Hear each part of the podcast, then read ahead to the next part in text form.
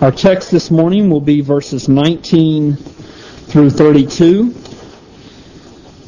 Just to remind you, Paul was preaching to Festus and also King Agrippa and his wife Bernice. And um, we had the substance of what he was preaching. And this week uh, we will have the responses that Paul and and uh, through Paul God was looking for, as well as the responses that Festus and Agrippa and Bernice uh, gave to the preaching of God's word. Let's pray. Almighty God, I pray that you would not only be here to give us wisdom and insight into your word, but help us also to respond to it according to your will. We pray in Jesus' name. Amen. All right, let me read verse nine, beginning with verse 19, Acts chapter 26. Therefore, O King Agrippa, I was not disobedient to the heavenly vision, but I declared first to those in Damascus, then in Jerusalem and throughout all the region of Judea, and also to the Gentiles that they should repent and turn to God, performing deeds in keeping with their repentance.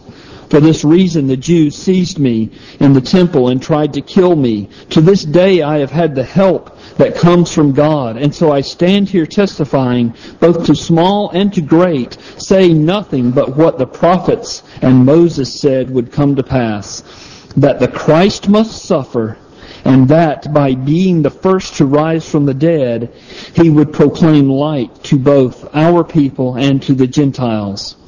And as he was saying these things in his defense, Festus said with a loud voice, Paul, you are out of your mind. Your great learning is driving you out of your mind. But Paul said, I am not out of my mind, most excellent Festus, but I am speaking true and rational words.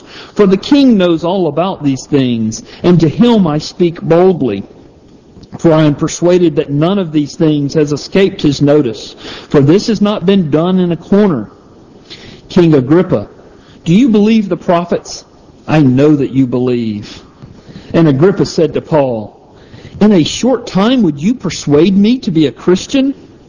And Paul said, Whether short or long, I would to God that not only you, but also who hear me this day might become such as I am except for these chains.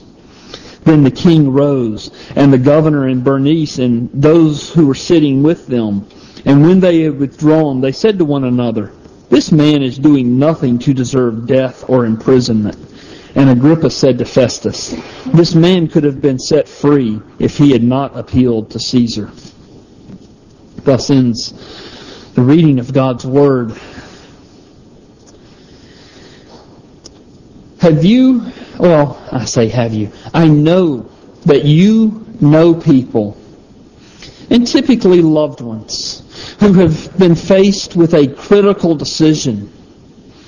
And when faced with that decision, are intent on making the wrong decision. And you wish that you could change their minds. And you talk with them.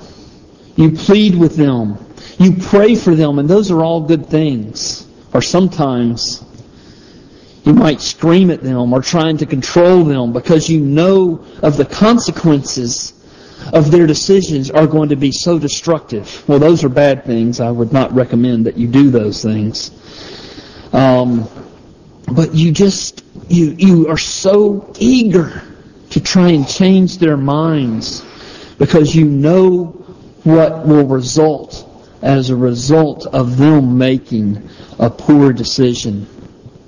And finally, you just have to sit back, watch them make that decision, and then you help them to survive the consequences that they bring upon themselves. The reason I mention this is Paul's audience was faced with a critical decision. The decision would be, would they believe the gospel? Would they turn to God and live? Or would they reject God and live and then die with the consequences. Last week we saw that Paul laid out um, all the desire, all the dire consequences that all mankind must live, um, live with and live under without the Lord Jesus Christ. So in verse 18, he laid out, you'll remember, that all who are without Christ are spiritually blind.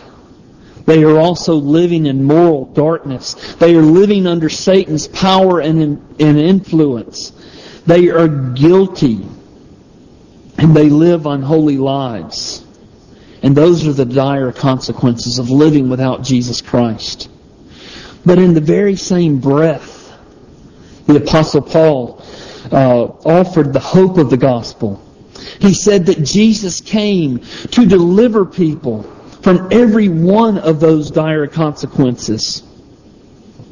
He came to take those who are living in spiritual darkness and by the free gift of His grace to enlighten them, to open their eyes. Those who were living in moral darkness, he said, the scripture said that he came to bring them into light. Those who were living under Satan's power and influence, Jesus came to turn them to God. Those who were living guilty lives, those who were suffering uh, and being burdened under their guilt, he came to bring them forgiveness of sins. Those who came, who were living unholy lives, he came to give them a place among those who are being sanctified or those who are being made holy in Jesus. All these things people cannot do for themselves. They cannot escape these dire consequences. Only Jesus can give them that way of escape. And there is nothing that anyone could do to help him to, to uh, deliver us from these consequences. It is Jesus who saves us. We don't save ourselves. We cannot help him.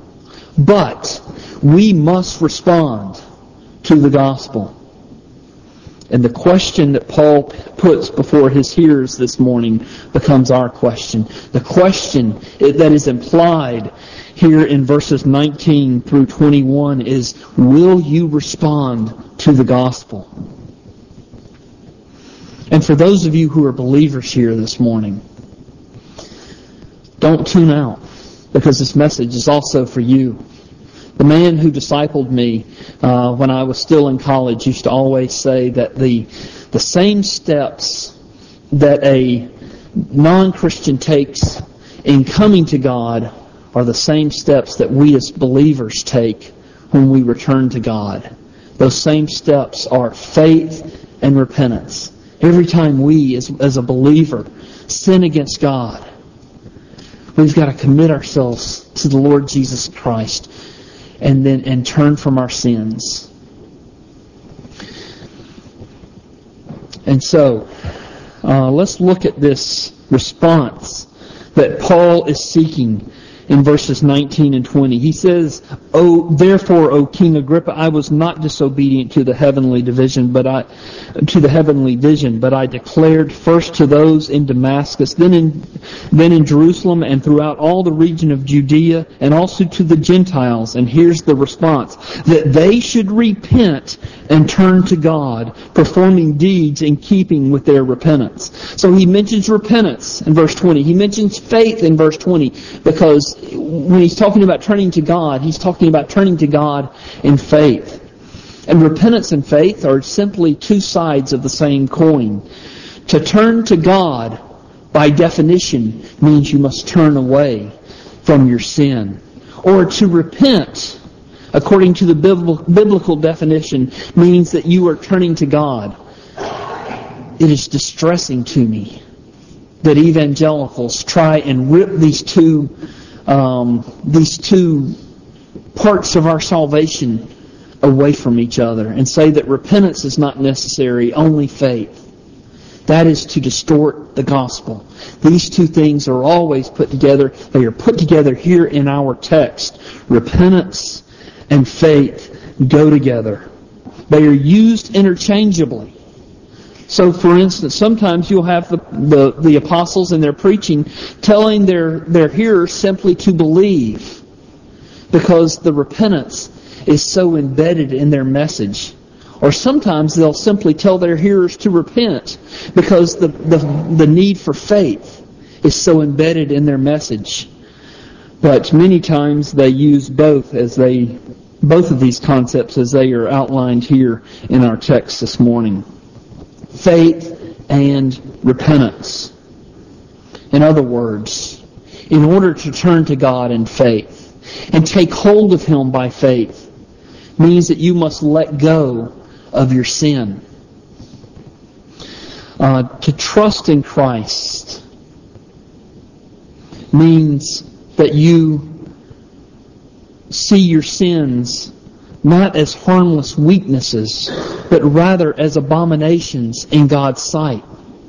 Turning to Christ to love Him will by definition mean that you hate your sin. You will despise it, and if you have truly turned to God in faith, it will mean that you will turn from it. So then the question becomes for us this morning, do you despise your sin? Does it break your heart that you could so easily sin against God? If you are a stranger to what I'm saying here, if sin has never broken your heart, if sin does not break your heart when you sin against God, then you need to ask yourself, am I a stranger to faith? Am I, a, am I a stranger to God or do I have a relationship with Him? If you are a believer in Jesus Christ, if you have trusted in Him as your Lord and Savior, you will, by definition, turn from your sin and despise it. In fact, one of the questions I get most often from believers is, am I really a Christian? Because what happens is their hearts so despise their sin, and yet they continue to sin, and it breaks their heart so much, and they say, can I, can God really love a person like me? Their, their conscience is so tender because they hate sin so much that they doubt whether they're a Christian. And of course, I always say that it's your hatred of your sin that shows the true uh, reality of your faith. And so faith and repentance always, always, always go together. And then Paul adds also in verse 20 that uh, you will do deeds in keeping with repentance. Perform deeds in keeping with repentance. I want to spend a little time here um, because in working through this passage this week, uh, this phrase distressed me. Not because I don't believe it, but because I was I was wondering how you would receive it. When I work through a passage um, in preparing to preach, the first time I work through the passage, I want to know what is the Bible saying. Second time I work through the passage, I want to know um, what questions will the congregation have when I'm uh, to this passage. What what what will be the things that the congregation struggles with? And then thirdly, I want to work through the passage. I want to know how to apply the passage to our lives and circumstances. But this second pass this week kept causing me to stumble. I couldn't figure out exactly why. What was going on uh, I just I, did, I didn't really know, and I think I finally figured it out. what was happening is I was thinking in the back of my mind, and it took me a while to get it to the front of my mind, but this deeds in keeping with with repentance, this performing deeds in keeping with repentance that Paul mentions, I think is very easily misunderstood. Because I think um, many will will ask themselves, well, am I doing anything that proves that I am doing some deeds in keeping with repentance? In other words, uh, you might be tempted to ask yourself, am I going to church? Yes. Am I um, am I praying? Yeah, I pray in my life. Uh, do I do good things for others? You know, things like this. Those are deeds in keeping with repentance, and so I must have a true faith. But that's not the way the Bible wants us to approach this idea of performing deeds in keeping with repentance. I don't think that's exactly how Paul means it. He's not asking you about isolated incidents, in other words. I think what he is saying when he is talking about performing deeds in keeping with repentance, he is he wants you to ask, does your life as a whole exhibit a lifestyle that is in keeping with repentance. Is that, is that clear? Let me illustrate it this way uh, from another passage of Scripture, going back to 2 Kings chapter 3. And you don't need to turn there because I'm going to try and be as brief as I can. But here's what happened in 2 Kings chapter 3. God had promised the Israelites a complete and utter victory over the Moabites. But in promising them this victory, he made demands on the Israelites. He said, if you're going to win the victory, here's the way I want you to win the victory. And so in 2 Kings 3, 18 and 19, here are the instructions or the demands that God made on the Israelites. It says, God will hand, this is the prophet speaking, I think it's Elisha speaking, God will hand uh, Moab over to you. You will overthrow every fortified city and every major town. You will cut down every good tree, stop up all the springs, and ruin every good field with stones. And so, indeed, God gave the Israelites complete victory over the Moabites. They routed them. And they went then into the land of Moab and they did exactly what God told them to do. They cut down every good tree. They stopped up all the springs. They ruined every good field by throwing stones all over them. And they also overthrew every fortified city and every major town in keeping with what God had said until they came to the last city, the city of Kir Hareseth. And in Kir Hareseth, that was where the king had made his last stand. He was trapped there in the city. And so the Israelites surrounded it. The king of Moab tried to break out of the city, but he could not. Israel had laid siege, and the destruction of Kir Saraheth um, was was certain. And the king of Moab, in his desperation, he took his oldest son, and he took his son up to the highest part of the walls of the city, so that everyone in the city and also the Israelites outside the city could see what he was going to do. And he offered his son as a burned sacrifice, as a burnt offering on the walls of the city. And when that happened, the Moabites that were living in the city rallied to their king, and their defense became stout. And Israel decided it was not worth it, and they left. Israel was 99% obedient to God. They stopped up every spring. They cut down every good tree. They threw rocks on every good field so that they could not be used. I don't know how you ruin a, a, a field with, with rocks, but apparently they were able to do it. And in that one last city, they were disobedient. Here's what I'm, the point that I'm driving at. If you simply look and measure your life according to certain events in your life or certain things, certain, certain deeds that you have performed, that might be inadequate. The Israelites were 99% obedient, but in that 1%, they were disobedient. And it showed that their hearts were not really trusting in God.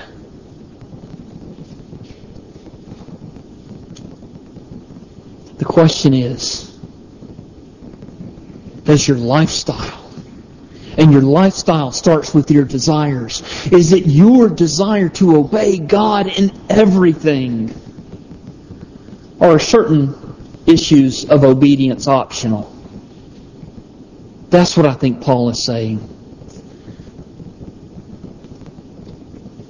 And I believe the Lord Jesus backs it up. In Luke chapter 14, Jesus um, turned, the large crowds were traveling with Jesus. He, and turning to them, he said, If anyone comes to me and does not hate his father and mother, his wife and children, his brothers and sisters, yes, even his own life, he cannot be my disciple. And anyone who does not carry his cross and follow me cannot be my disciple. In the same way, any of you who does not give up everything he has cannot be my disciple.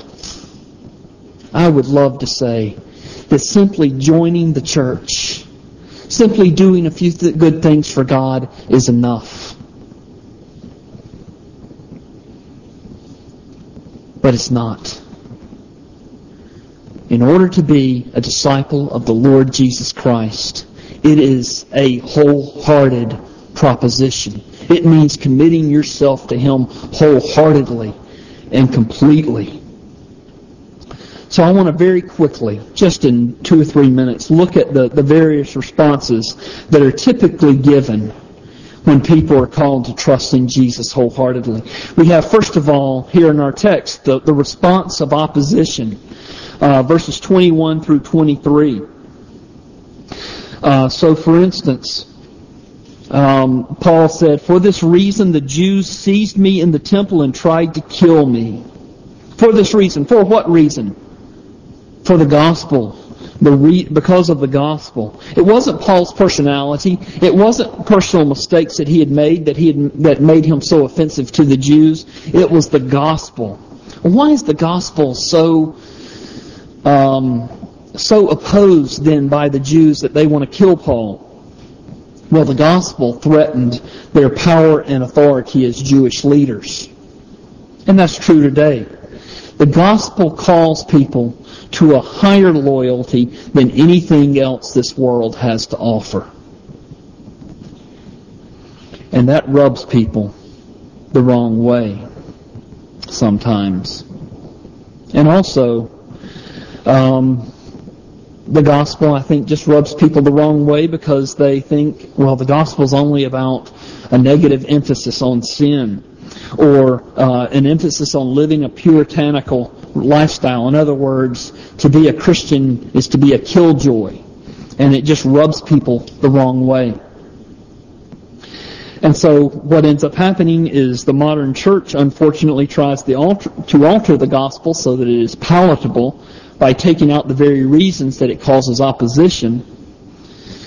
I don't accept the premise that Christianity is only about uh, a negative emphasis on sin, uh, nor do I accept the premise that the Christianity demands that we live a puritanical lifestyle as people seem to mean by puritanical lifestyle.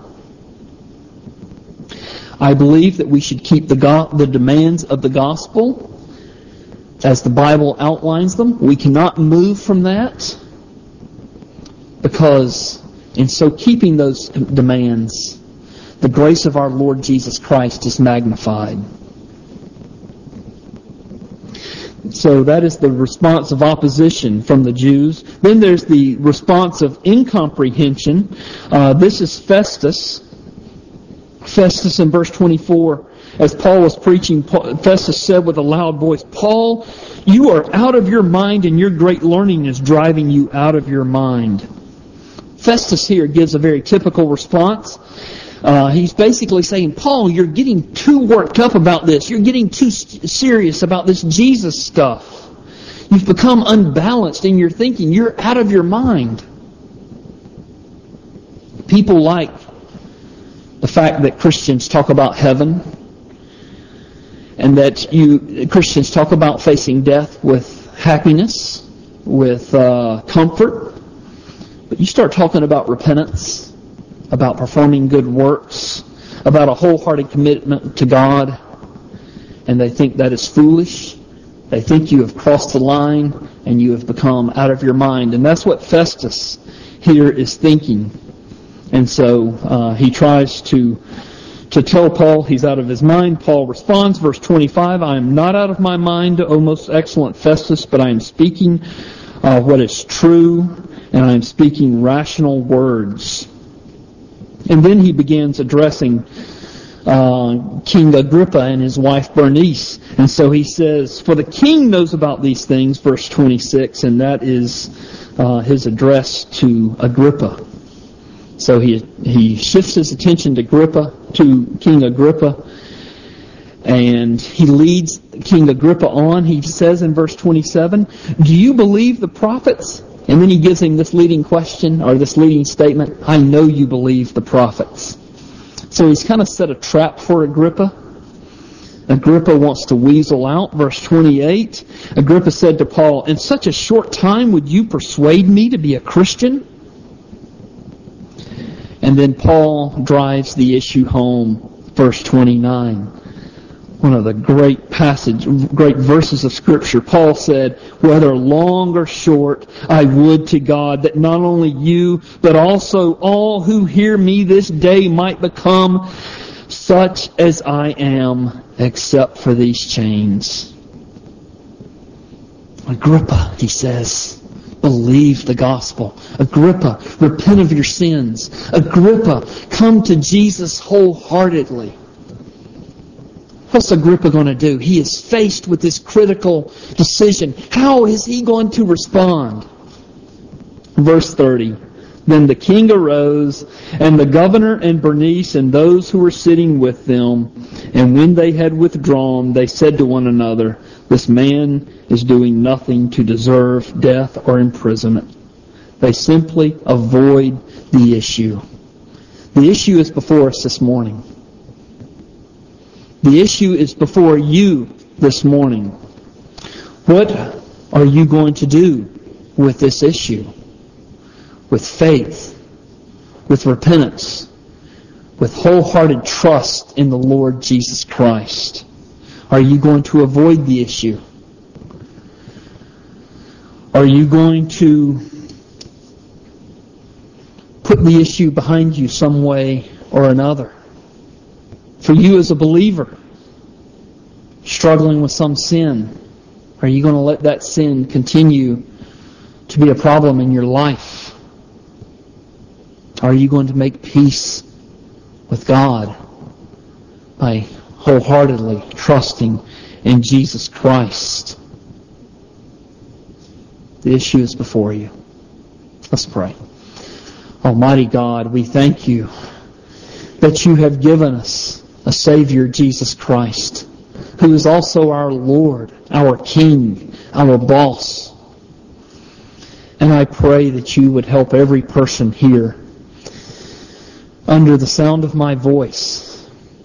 Or as Paul said, everyone who hears me this day would become as I am, a believer in Jesus Christ. God, I pray for the devotion of your people. Help us to renew our faith in the Lord Jesus. It is so easy to take our eyes off of Him. And as I was speaking to the young people earlier, to keep our eyes fixed on the things of this world, follow its culture, and um, in so doing, dishonor and displease you. We thank you for Jesus. And so we pray in His name. Amen.